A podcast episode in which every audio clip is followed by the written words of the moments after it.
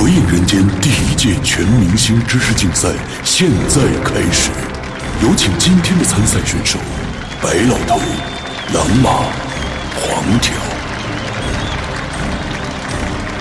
抢答现在开始，请听题：《鬼影人间》第二季纪念 DVD，请注意，我说的是第二季纪念 DVD 将在什么时候在什么平台上市？看黄条抢答速度过快，下次请注意。你妹呀！开始，白老头，《鬼影人间》第二季纪念 DVD 将在二零一三年七月二十号，呃，在《鬼影人间》官方淘宝店上市。正确，加十分。第二题，请听题：《鬼影人间》第二季 DVD 将有什么样的新卖点？开始，黄条，第二季 DVD 将加入互动式菜单。不完全正确，还有谁补充？狼马，第二季 DVD 有一个隐藏故事，这个故事是那两个 SB 主播一起讲的，哼 肯定没什么意思。听说还搞了个游戏，闯不了关的还听不到。切 我和万岁儿都说了，我们绝对不会买的。狼马，我们不关心你的私生活。狼啊，你就是说话太多了。黄条，你也闭嘴，还是不完全。有谁补充？白老头，我这也是听说的，就是七月十七号周三，他们要在《鬼影人间》新浪官方微博上搞一个抽奖。呃，关注《鬼影人间》后呢，转发并呃艾特三个好友，就有机会得到前五张签名 DVD。好，答案正确，但每个人的答案都不完全，所以都不得分。那，我太好了，我我又产生幻觉我打的万岁，万岁，你在我身边，我又产生幻觉。不得分。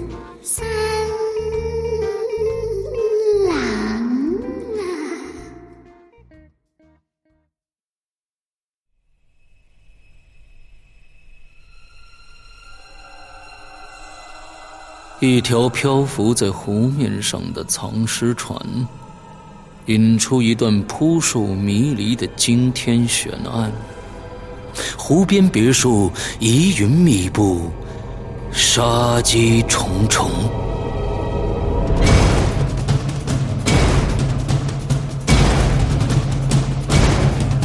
鬼影人间》携手中国著名推理小说家蓝马，打造《鬼影人间》首部中篇推理悬疑音乐剧《湖边别墅的鬼影》。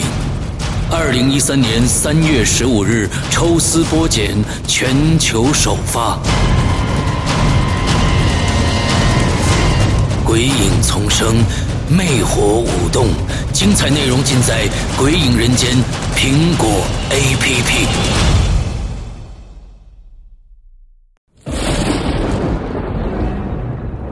惧由心而发，鬼魅由眼而生。黑暗中，你敢回头吗？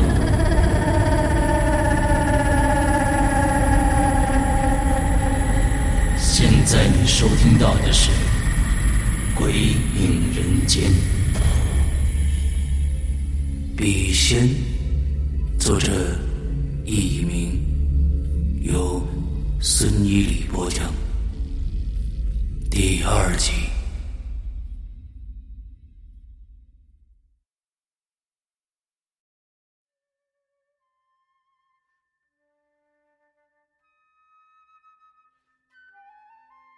那天晚上，我在床上辗转难眠。尽管磊说出的话跟我的感受一模一样，但我并不完全相信他，因为他也有可能做完戏之后故意说出那些话让我相信的。但是，他为什么要这么做呢？吓唬两个女孩子，还是想吓唬我？为什么呢？但是，如果确实不是他，那……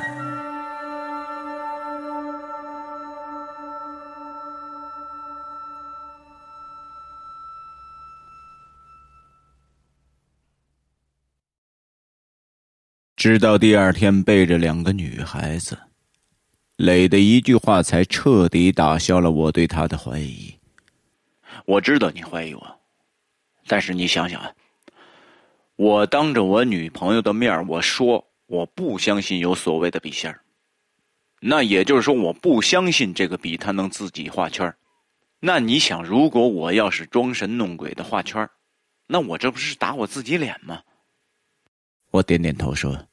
你说的对，我是不该怀疑你，没关系，这也是难免的。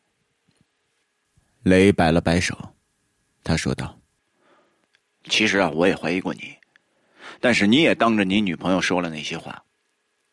我甚至还想，是不是你们仨人早就商量好了，开玩笑捉弄我一下？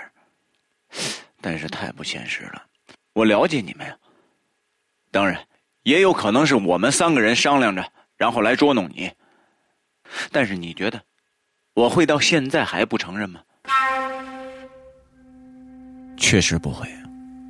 我了解磊，他不是那么不够朋友的人，而我绝不相信是什么比仙比鬼的，也不会信有什么倒霉的事儿。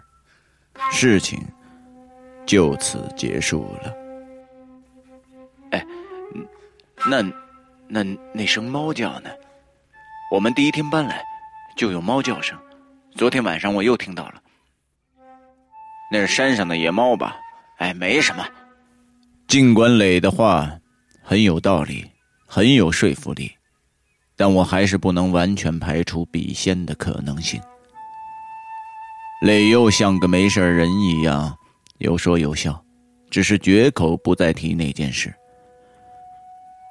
两个女孩子，则事不关己，毫无所谓，全把那天发生的事情当做一个调剂无聊生活的小小刺激。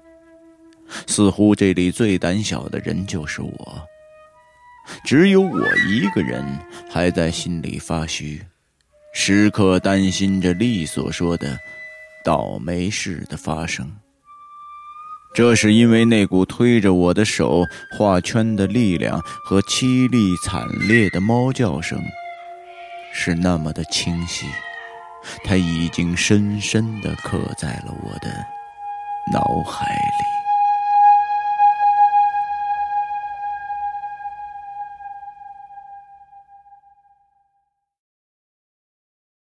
第二天并没有什么特别的事情发生。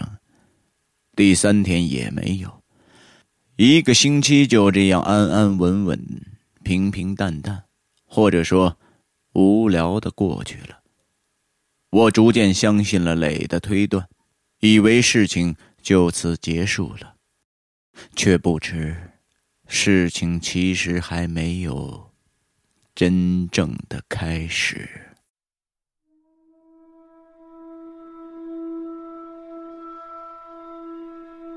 过了一段时间，房屋的不足之处慢慢的显露出来。我前面说过，这里环境很好，大树成荫，这也带来了相应的坏处，就是背阴潮湿，缺少日照，洗的衣服晾在外面总是要好几天才能干，而且不是晒干，而是风干的。所以衣服上总有股说不出的臭味另一个是卫生间的抽水马桶坏了，一直不停的漏水，一直发出呲呲的加水声。于是我们不得不关掉水龙头，每次用的时候再打开加水。那天正是请笔仙整整一周之后。我们一行四人从一家卡拉 OK 厅出来，这是我们最近找到的娱乐方式，所以这天四个人都是兴致勃勃，玩得很是开心。四个人有说有笑的走到昏暗灯光的地下停车场，一股凉意迎面袭来。力挽着我，他冲我笑着说：“ 哎，今天是你们招鬼之后的七天整哦。据说，如果招的是厉鬼的话，哼 那可是要七天之后才现身的，是吗？是啊。啊，今天晚上我可不敢跟你一起睡了。”旁边的原野笑笑的说道：“哎，对对对，今天晚上我跟丽睡，让你们两个色鬼一起睡。”就在这个时候，磊忽然哎了一声。顺着他的目光望去，我隐约看见一只猫的身影蹲在磊的汽车引擎盖上，两只翠绿的猫眼儿在昏暗中闪烁不定。他见我们一来，猫矮身一窜，消失在黑暗中。李不解的看着我。怎么了？是猫，一只大黑猫，趴在磊的汽车上。刚才你没看见吗？啊？没有啊？有猫吗？丽瞪大了眼睛问着。我和磊对望一眼，看着他的目光，我的心里咯噔一下。丽也松开了挽着我的手，他回头问着圆：“有猫吗？哎，你有看见吗？”圆也瞪大了眼睛，没有啊，我什么都没看见呀！我激动的说道：“什么？什么都没看见？怎么可能呢？”两个女孩子大约是被我的样子给吓住了，紧紧的站在一起，还手拉着手。末了，泪叹了口气，他说道：“哎，好了好了，哎，没什么猫，我们吓唬你们玩呢。”说完，他把钥匙抛给了我，说：“我累了，你开吧。”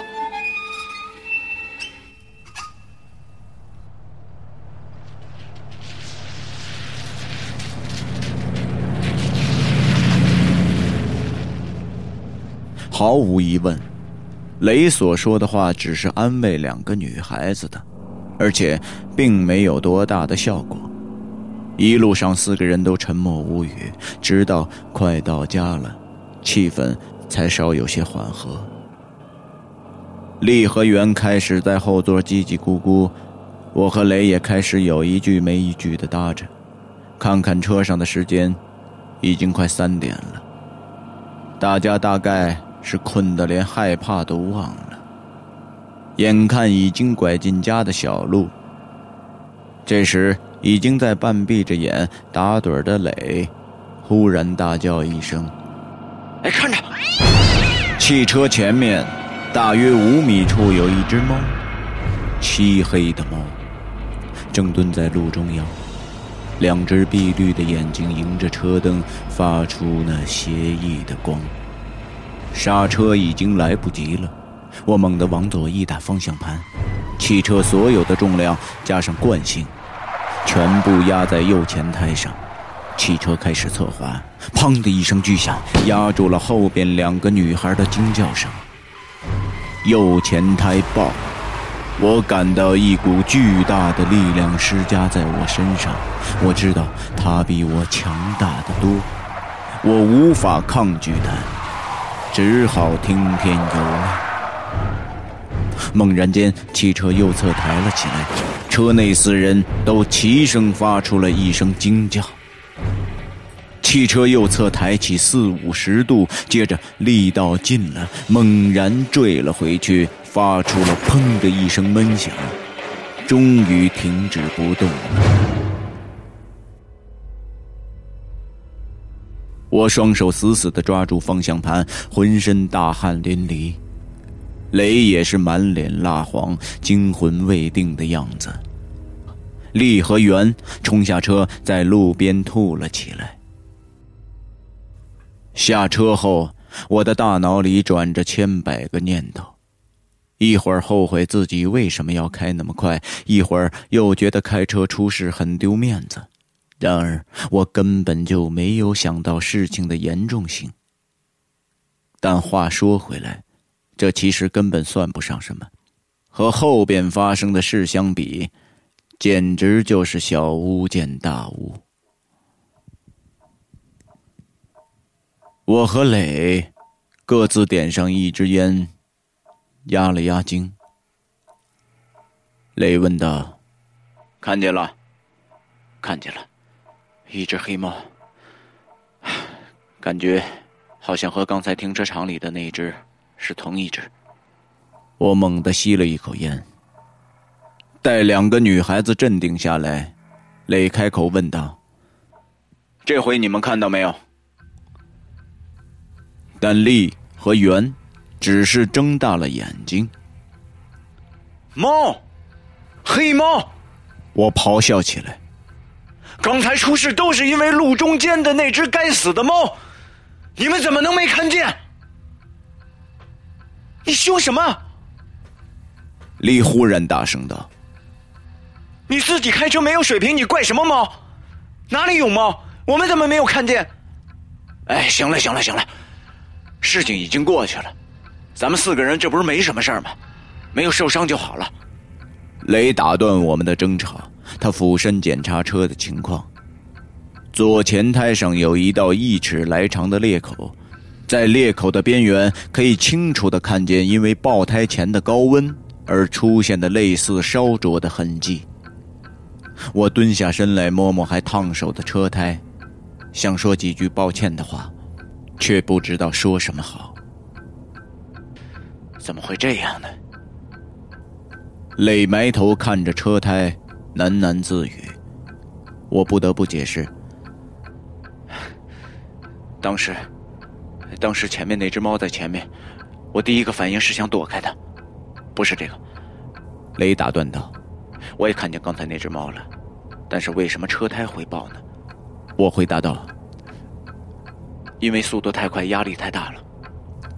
磊说道：“不对，不对，你想想看啊，我记得当时你是往左打方向盘，那汽车的全部力量应该是压在右前胎上，那么它要爆胎的话，应该爆右前胎才对呀，怎么会爆左前胎呢？”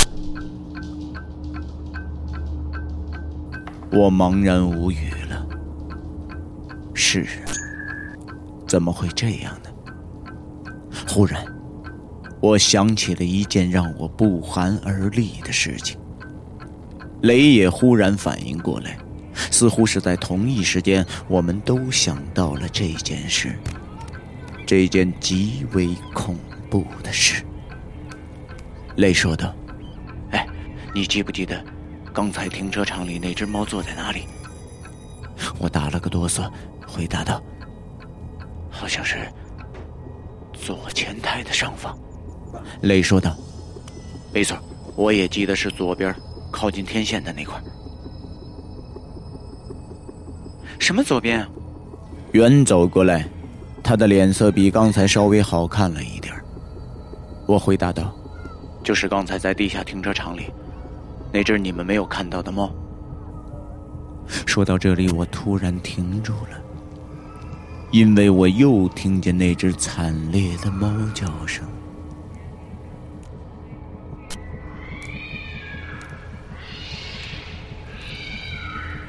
那猫叫声就从背后的雷山上传来。磊瞪大了眼睛，他看着我，一颗豆大的汗珠从他的鬓角滑了下来。毫无疑问，他也听到了。但力和圆。却又是一副茫然无措的样子。雷给我打了个眼色，示意我不要告诉两个女孩子更多的东西。我心中隐隐有种预感，觉得大祸即将临头，然而我却是绝对的无能为力。这种感觉和坐在失控的汽车里的感觉是一模一样。也许是经历车祸的缘故吧，我这样自我安慰着。然而，这种感觉一直缠绕着我，直到现在。我叙述着这件事，我不知道我什么时候能够摆脱它。也许永远不能。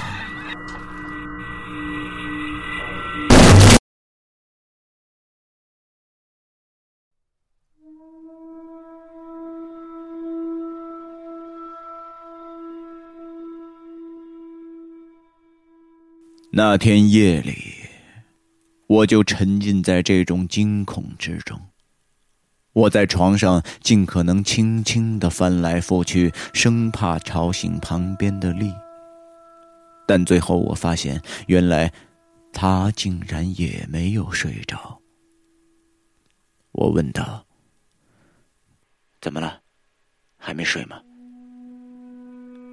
嗯，睡不着。”丽轻轻的回答道：“我，我好害怕。怕什么？不知道。我无话可说，而且也不知道到底在怕什么。最后，我伸手搂紧了他。别怕，有我在呢。他听话的靠在我的怀里。”手脚却冰凉一片。出乎意料的是，这天夜里没有更多的事情发生了，第二天也没有，一切都似乎归于了平静。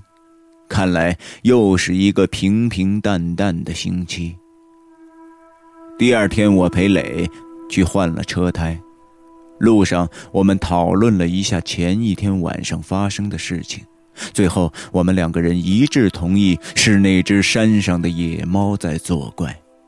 我们更多的是在庆幸事情发生的深夜，路上没有其他的车辆行人。其实这件事情绝不是那么简单，后来发生的事实也证明了这一点。我和磊，不过是在自欺欺人而已。其实我们在谈论这件事情的时候，都在回避一个问题，那就是：为什么该抱的右前胎没有抱，而猫坐过其上方的左前胎却抱了？我不是没有想过这个问题，只是我觉得无法解释，或者答案太可怕了，无法接受。想来雷也是如此吧。若是事情都发生在另一个与我毫不相干的人身上，我也许会将答案脱口而出：那只猫是恶魔的化身。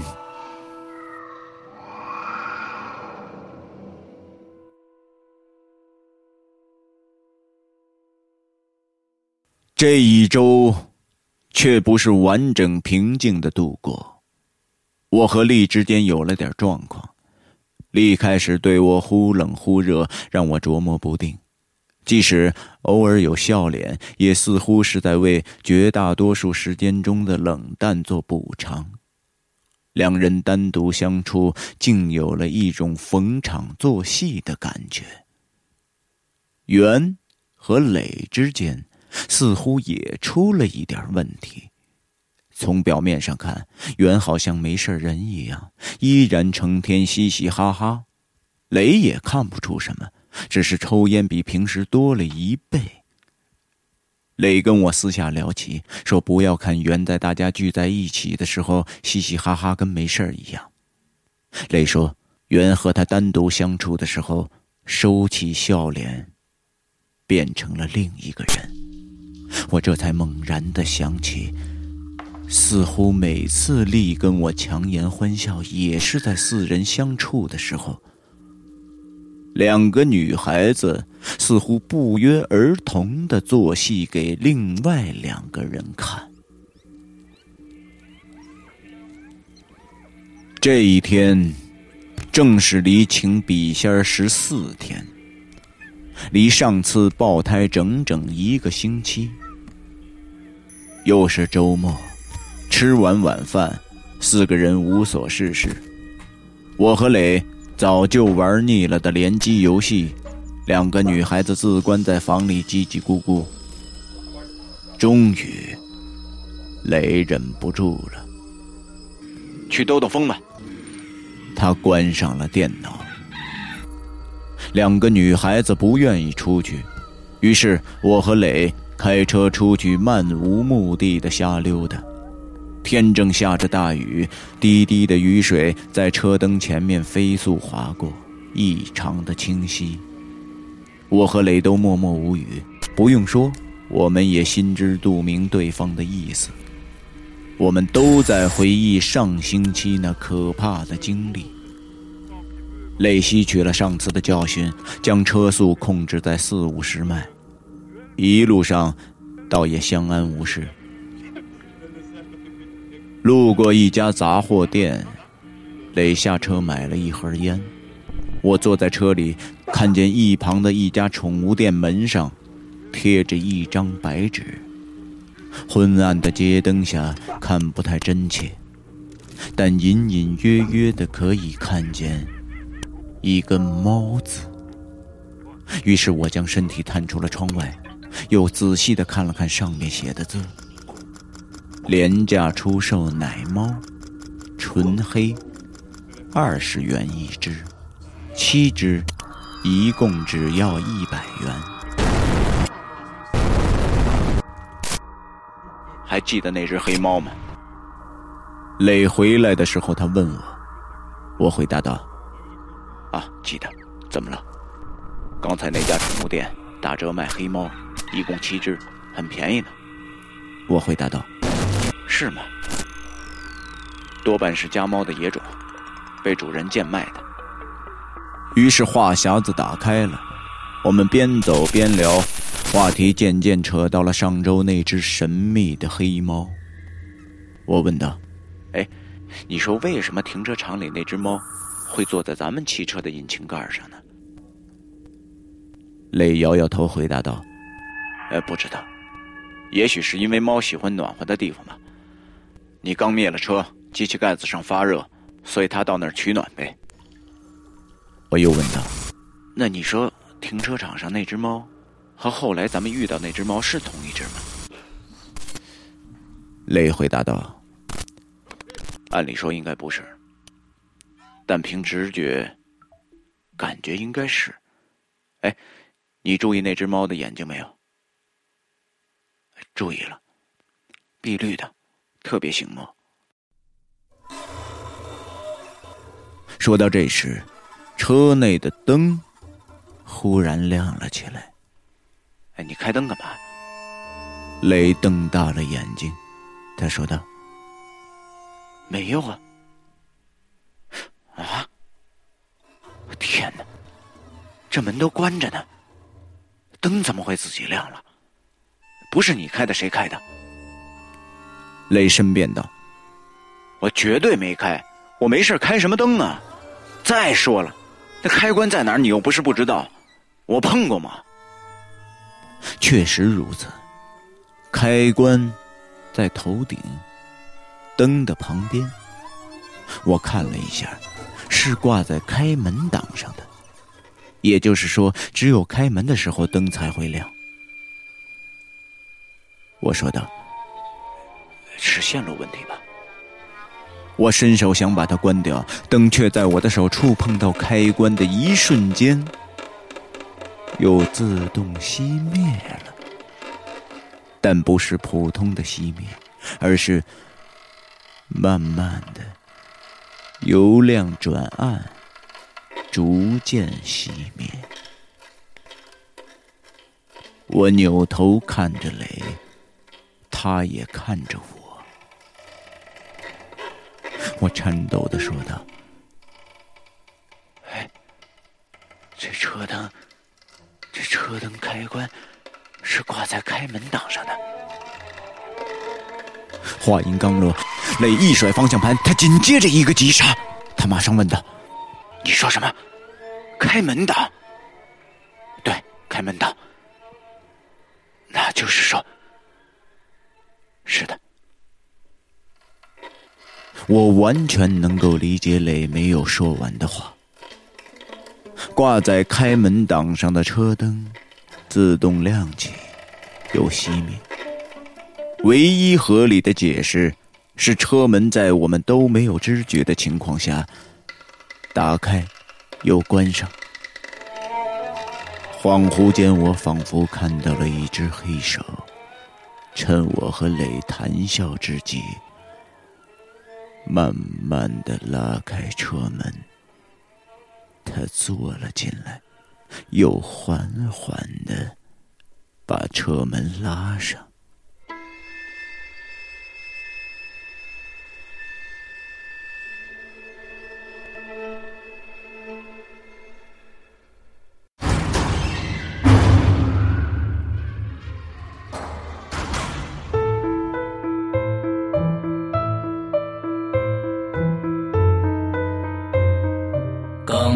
收听到的是《归隐人间》第三季之《笔仙》，作者佚名，播讲人孙一礼，由沙石驿站制作。下周五晚二十三点五十九分，请继续收听。你敢来吗？